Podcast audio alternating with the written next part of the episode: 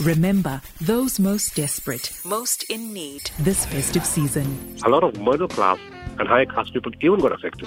I received many calls from people saying, I got my own home, my own car, my kids are in private school. I can't afford to pay any of those things today. I actually need a food parcel. Do you mind delivering a food parcel to somebody who's got kids in a private school, their own car and their own home? We can't pay the bonds, we can't pay the installments.